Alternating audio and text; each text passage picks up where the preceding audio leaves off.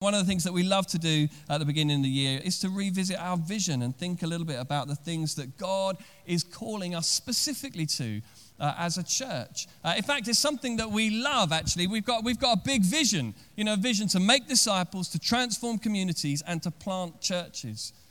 To make disciples, to transform communities, and to plant churches. And actually, that's something that we revisit a lot throughout the year because it's a really important part of who we are, the vision and the mission that God has given to each and every one of us. Because actually, when we say this is the church's vision, this is, this is our vision collectively together that we hold uh, and allow Jesus to outwork in and through us. And so uh, we're, we're, taking a few weeks just to uh, revisit that. And uh, it was amazing hearing from Pam last week. Uh, let's give it up for Pam again. It was amazing to hear from Pam. Uh, Pam spoke to us last week about uh, making disciples. You know, what does that really mean? And it's such a challenge every time we revisit that topic. What is it to be a disciple, to make a disciple? If you missed that, uh, you can catch up online, find it on the podcast. Uh, and we're going to continue thinking about our vision today as we think a little bit more about discipleship, a little bit more about uh, what it means to transform and to impact our communities. And then, as I said earlier, in the service. We've got Church Planting Sunday uh, next week, which is going to be so exciting uh, as we really think about some of the, the, specifically practical things that God has been, is, and will be doing through us as a community to grow uh, His church in new and exciting ways. Um, but you know, one of the things that I've been thinking about a little bit this week is, um, you know, what, what it really means to, to transform communities. You know, what does it actually mean? Uh, what does it mean to see that kind of change? And, and actually, in one sense, I think it's really simple. Uh, it's the thing that we pray, the thing that we pray really often, hopefully, the thing that Jesus specifically taught us to pray, which is on earth as it is in heaven. You know, ultimately, that kind of encapsulates everything that we believe about transforming communities, about seeing our world transformed. You know, it's what we've been praying about just now, as Philippa led us, praying for, for our world, for our city, for our church, for ourselves. You know, we want to see change, we want to see transformation, and we want to see it on earth as it is in heaven. And, and until we see that, we're going to just keep praying that. But the big question today, I guess my challenge to you right up front, is will you be part of the change? Will you be part of the change? Why don't you jump into Mark's gospel? Uh, we're going to read from chapter 6. I love this story. I love this passage. It's something that you will be really familiar with. Um, it's the feeding of the 5,000. Uh, in fact, it's an amazing story. A um, little bit of trivia for you. It's the, the only miracle of Jesus, apart from his, his death and resurrection, that is featured in all four Gospels. You know, this is a really important moment in history as Jesus uh, performs this incredible miracle of multiplication. And it's something that God has spoken to me about many, many, many times uh, in my life. Uh, I've called this message uh, Bring It, Bless It, Break It. Bring it, bless it, break it. Uh, and if, if you're the kind of person that takes notes, write that down because if you just, even if you only write that down uh, and you switch off for the rest of the message, you can probably guess kind of what I said uh, when you're encouraging one another in your groups later on uh, this week. Uh, so bring it, bless it, break it. Uh, let's, uh, let's read God's word together. Mark 6, starting at verse 34. Basically, a large crowd has come to Jesus, and uh, we read that he had compassion on them because they were like sheep without a shepherd. So he began to teach them many things. But by this time it was late in the day, and so his disciples came to him. This is a remote place, they said, and it's already very late. So send the people away so they can go to the surrounding countryside and villages by themselves and get something to eat. But he answered, You give them something to eat. And they said to him, Well, that would take eight months of a man's wages. Are we to go and spend that much on bread and give it to them to eat? Well, how many loaves do you have? He asked. Go and see. So when they went out, they said, Five and two fish. And then Jesus directed them to have all the people sit down in groups on the green grass. And so they sat down in groups of hundreds and fifties, and taking the five loaves and the two fish and looking up to heaven, Jesus gave thanks and he broke the loaves. And then he gave them to his disciples to set before the people. He also divided the two fish among them, and they all ate and were satisfied. And the disciples picked up the 12 basketfuls of broken pieces of bread and fish. The number of men who had eaten was 5,000. Hey, why don't you pray with me? Heavenly Father, we thank you for your word. Jesus, we thank you for these, uh, these gospels that you have given to us, these windows into your life here on earth. And Holy Spirit, as we just spend uh, these moments together uh, looking at you, Jesus, Holy Spirit, we pray that you would move amongst us, that you would shape, soften, mold our hearts, send us out uh, a little bit more like you, Jesus, today uh, than when we came in. Amen. Amen. Fantastic. So, hey, we've got a great story here, and it all starts with a big crowd, a big hungry crowd. And, and, and actually, the, uh, the thing that we see right at the start is that Jesus has compassion on this crowd because they're lost. I mean, they weren't geographically lost. In fact, what had happened is Jesus had been in a boat. He'd kind of gone across the body of water that he was uh, by, and this crowd had kind of run around and they'd kind of met him on the other side. These, this crowd, they knew where they were. In fact, they'd specifically run to get there in order to get to Jesus. But Jesus encounters them and he realizes that actually they're, they're lost. So he has compassion on them. They're like sheep without a shepherd. And there's a lot of them. And, and they're hungry. And I was kind of thinking about this, and I thought, gosh, this is quite a, a situation here. Basically, we've got a big crowd um, that's not just hungry, but I'm guessing it's late in the day. They're probably getting a little hangry. Everyone familiar when I say hangry?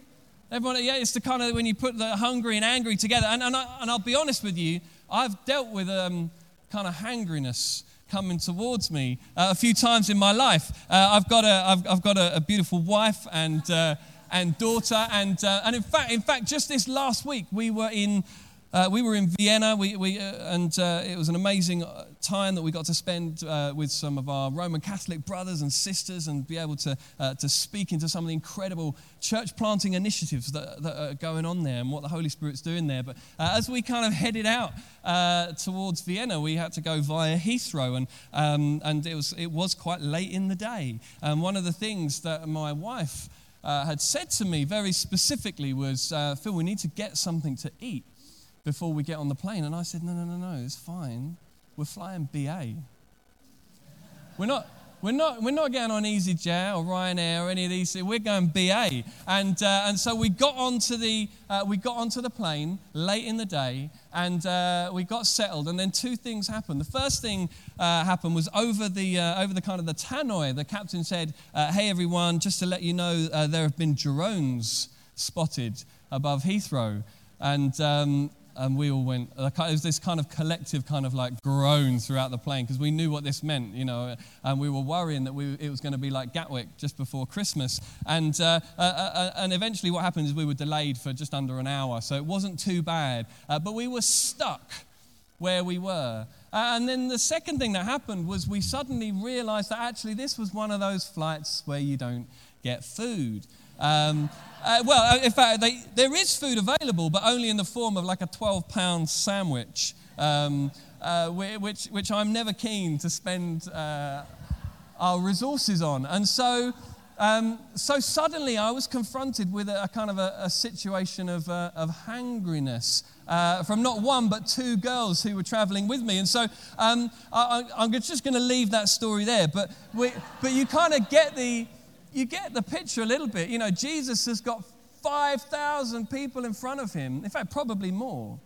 We read there's 5,000 men that ate, but there would have been women and children, a whole community around him. It was late in the day and they were hungry. There was a problem uh, in front of Jesus and uh, his disciples. And, uh, uh and something really interesting happens in this situation. Basically, the disciples and Jesus have this little uh, encounter, and we begin to see it un- unfold when the disciples say to Jesus, Hey, Jesus, it's late in the day, uh, send these guys away and let them sort themselves out.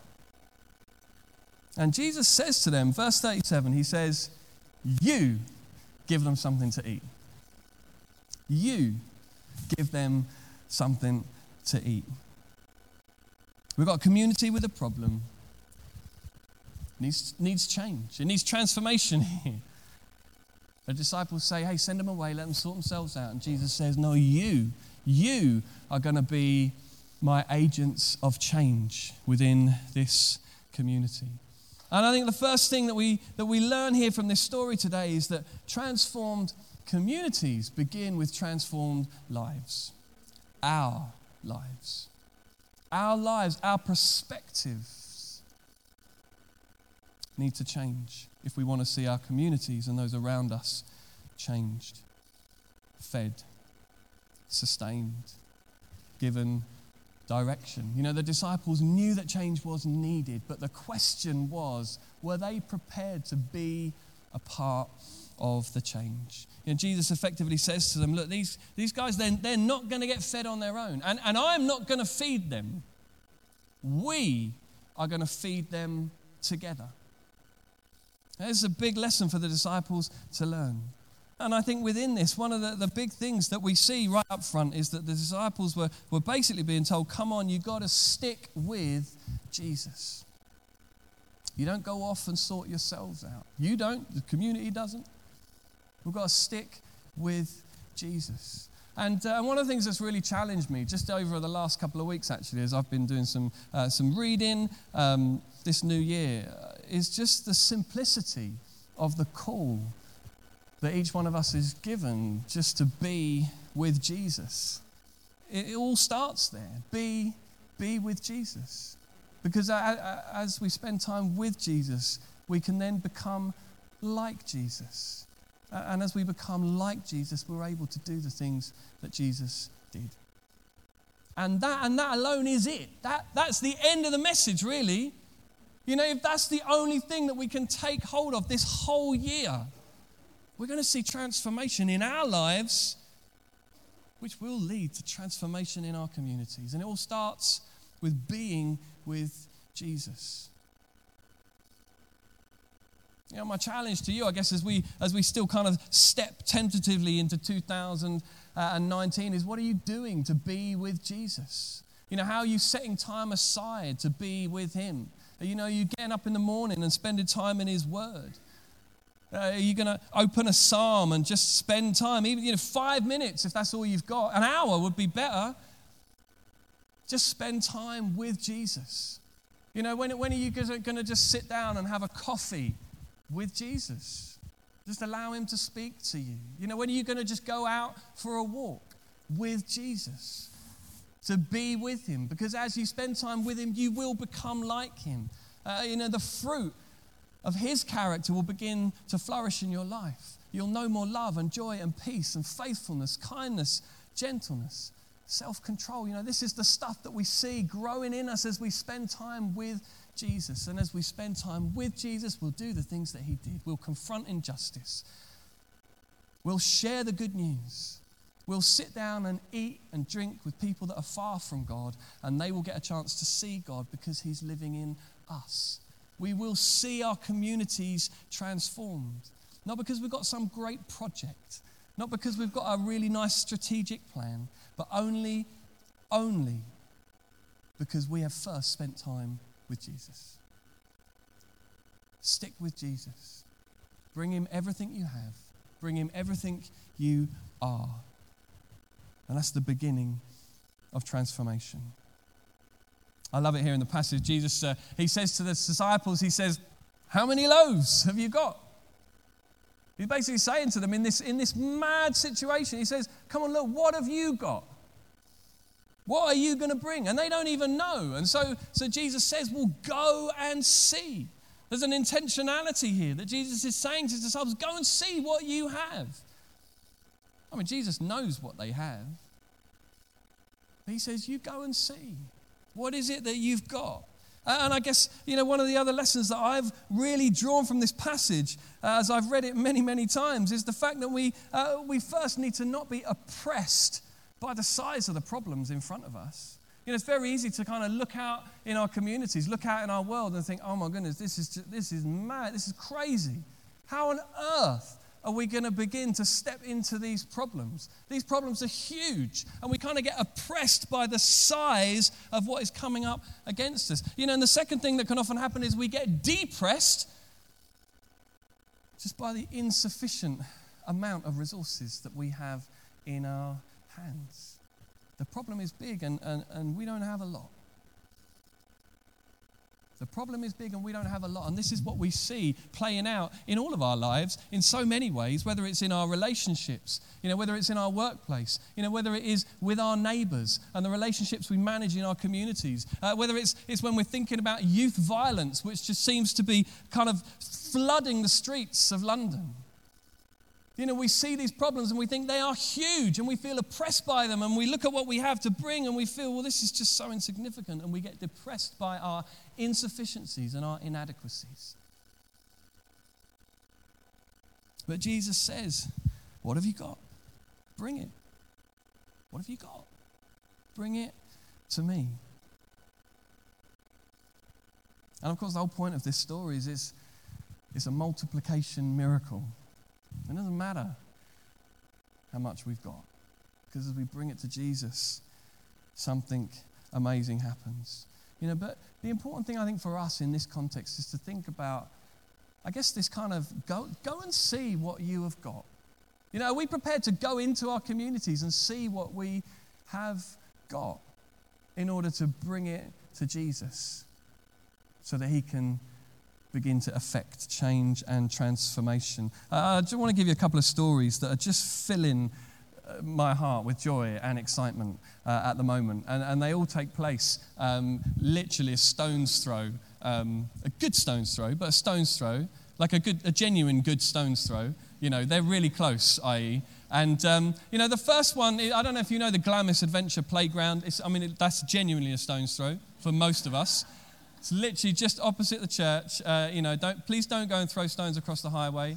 Um, just a disclaimer. But um, some of you may, may be aware that last summer, just before last summer, um, this adventure playground, which is just the most incredible resource sitting in our community, so close to our church, uh, which has served the community and its kids for many, many, many years.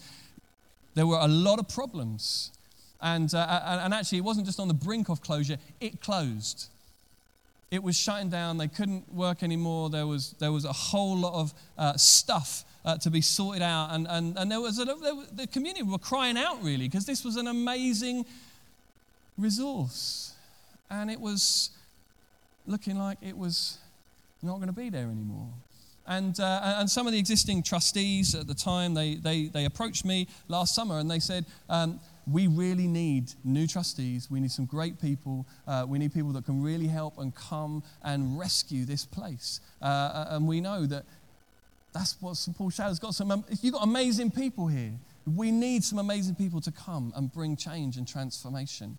Um, and so we kind of put the word around a bit, and, uh, and, and, and, and, basically what's happened is that we've got three amazing new trustees from this congregation uh, who've stepped out uh, over the road and have begun to bring transformation into that part of our community. Uh, and it is open now. And now they have new staff uh, uh, and they're working on new resources. And the children are being served in amazing ways. And we've seen an incredible little bit of transformation happen in our community because people in this congregation who know and love Jesus were prepared to step in and say, look, what have we got in our community? How can we see that benefit the community? How can we be part of the change? You know, it's, it's easy just to, to kind of miss stories like this because that's what community transformation really looks like. You know, it's the stuff that, that most people probably never hear about. It's the stuff that certainly never hits our headlines, certainly never jumps onto our social media feeds. But the reality is, is that people in our community are being blessed and served because people in this church stepped up and were prepared to do something. And it has been costly, and it has been difficult, and it has required commitment. And I think it's the most exciting thing. I don't know if many of you know the Martineau estate. Um, I'm going to say that's a stone's throw. It's a, it's a, it's a, that's a good stone's throw. Um, the Martineau estate is kind of, it's literally just that way. It's, not, it's like not the first estate, but it's kind of the next one behind it, just the other side of Cable Street. Um, but, um, you know, it's like a minute and a half to walk, as long as you don't have to wait a minute and a half for the traffic before you cross the highway. But um, there's an amazing uh, football pitch there, uh, right in the middle of the estate, which has been a bit of a mess. And and, uh, uh, and, this has been a place where we've begun over the, the last year to pilot uh, some new youth work uh, in, into the estates here. Uh, and, and, every Thursday afternoon, we're seeing up to about 30 young people just come and, uh, and gather to play football. We've been partnering with XLP, we've been doing some media stuff with them. Um, uh, the team from here have been gathering and going out and building relationships. Uh, now, over time, we've begun to, uh, to be able to sit down and have a little, you know, have, have some really good talks with them and actually give some messages to them. Uh, and out of that, actually, some really exciting things are starting to come about. You know, that actually now, rather than just go play football, uh, you know, we'll go out and actually tidy up the pitch and tidy up the area, clean those bits of the streets first. You know, so it's a safe, nice place for these young people to play. Yeah, the second thing, the, the team are working here on, uh, uh, on whether we can get the lights reinstated over this pitch. Yeah, so it's full of light and not darkness. So it's a safe place uh, for the youth to gather and to play. Uh, and what's really exciting is just next to this pitch, there's kind of four old sort of shipping containers that have been put together, uh, which were once upon a time a youth club, uh, which, as is the way with most of the youth clubs around here, are now covered in grates and chains and are never opened. And, uh, and tomorrow, we have a meeting with uh, one of our local councillors who wants to talk to us about whether we can, in fact, open that youth club again. You know, whether we can begin to see real transformation in that community, lights being turned on, closed doors that have been locked for years being opened, safe provision for the young people of this area. Yeah, we know that is what is needed. And actually, if you go over there and wander around the estates, it doesn't look like we have much. But you know what? We have a God who is able to multiply. And it is the most exciting thing. In fact, I would ask you all, please pray. Uh, we have a meeting with the councillor tomorrow and, uh, uh, and also the, the new trustees uh, of the Glamis Adventure Playground also have a meeting tomorrow, a new trustees meeting. And, uh, and I'd love you to pray for those two meetings. They're happening tomorrow. They're a stone's throw away from this church building. And we would love to see our community continue to be transformed. It is the most exciting thing when we bring it to Jesus, He's able to do something with it. But of course, the resources alone are not what's important, regardless of how big or small they are. And actually, what we see here in this story, that there's kind of two things that happen uh, when uh, this insignificant resource is brought to Jesus. Two things happen, and I think they really create two contexts for us to think about the way that we bring ourselves and what we have to Jesus in order to affect change and transformation in our area. Uh, and the first thing that happens uh, is that uh, we see Jesus bless it. So here in verse 41, it says, Looking up to heaven, Jesus gave thanks and he broke the loaves. Uh, in a number of translations, it, it's translated, Jesus blessed and then broke the loaves. Uh, and it's really got me thinking actually about this whole word uh, bless. You know, what does actually it mean to bless? And um, it's something that we, we I guess, as, as churches and uh, as followers of Jesus, probably a word that we might band around a, you know, quite a lot. And I've been really wrestling. What does it really mean to, to bless something, to be a blessing? Uh, and I'm not going to go too deep on this one today, but this is something I'd love us to come back to as a church because I think there's a lot that we can really uh, dig into here. But this word that's used here by the gospel writers is, is a word that means give thanks, literally. When he says bless or, or translated as give thanks. And, and it's a, a word that's linked to the word Eucharist. In fact, in John's gospel, John actually uses that word when he describes this action of giving thanks as Jesus looks to heaven and gives thanks uh, for this insignificant resource that was brought to him uh, Eucharist being our Holy Communion, the way that, that we together come and break bread and give thanks to Jesus, those incredible symbols. Uh, and, and, and the root of the word really is all about speaking a good word, pronouncing something good. And I was thinking about, I think there's kind of three things that really happen in this when we give thanks for something or when we bless something. You know, you might think about it if you say grace at your dinner table. You know, what is it that we're actually doing when we bless the food? Well, I think there's three things. First, we, we acknowledge the source. You know, all these things come from God. In fact, whatever it is that we're talking about, whatever resource that we have, it's God's. It, it comes from Him, it's given by Him and for Him. We acknowledge the source. You know, the second thing is, is we, we acknowledge God's sovereignty in it. You know, it comes from Him, but actually He owns it now. He rules it now. He's in charge. You know, it's not like we have to come in and say, hey, this is, this is my stuff, God, and I'm going to kind of, I'm going to let you have a little piece. Do you catch yourself ever when you think about tithing or giving and giving financially and you think, oh, yeah, oh, thanks, God, you've, you've given me all this stuff which is mine, and I'm, I'm going to I'm gonna give you a little sl-. It's all God's. It's just all God's. He's the source, and He is sovereign. He's in charge. He's the king. It's His. But we also acknowledge Him as, as Savior. You know, the fact that, that God's will is to save us, that God's will is to prosper us, that God's will is for good things for us. He loves us. You know, and I think this act of blessing, Uh, this act of giving thanks, of pronouncing the good word over something, really is an acknowledgement the fact that actually all this stuff comes from God, all this stuff is owned by God. And actually, all this stuff is, is actually given for our good. The God who has plans to prosper us and give us a hope and a future. You know, when we think about blessing, when we think about giving thanks in any context, you know, let's think about the fact that we are bringing it to our God in those ways. Because, I, I mean, I think actually that's, that's the very thing that we were created for.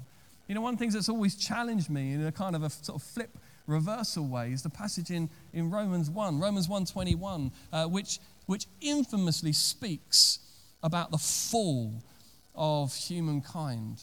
Uh, it makes for pretty bleak reading, Romans chapter 1. And, in verse 21, right at the center of that passage, uh, Paul writes this. He says, uh, speaking of mankind, he says, For although they knew God, they neither glorified him as God nor gave thanks to him. And therefore their thinking became futile and their hearts were foolish and dark. You know, the very thing that instigated the fall of humanity was the fact that we stopped giving thanks to God, glorifying Him, acknowledging Him as source and sovereign and Savior. So we bring it. We allow God to bless it. And of course, looking up to heaven, He gave thanks and He broke the loaves. Will you be part of the change? Even if it means allowing Jesus to break the things that you bring? Will you be part of the change, even if it means coming to Jesus and bringing him your brokenness, your insufficiencies, your insecurities, all the ways in which you feel insignificant?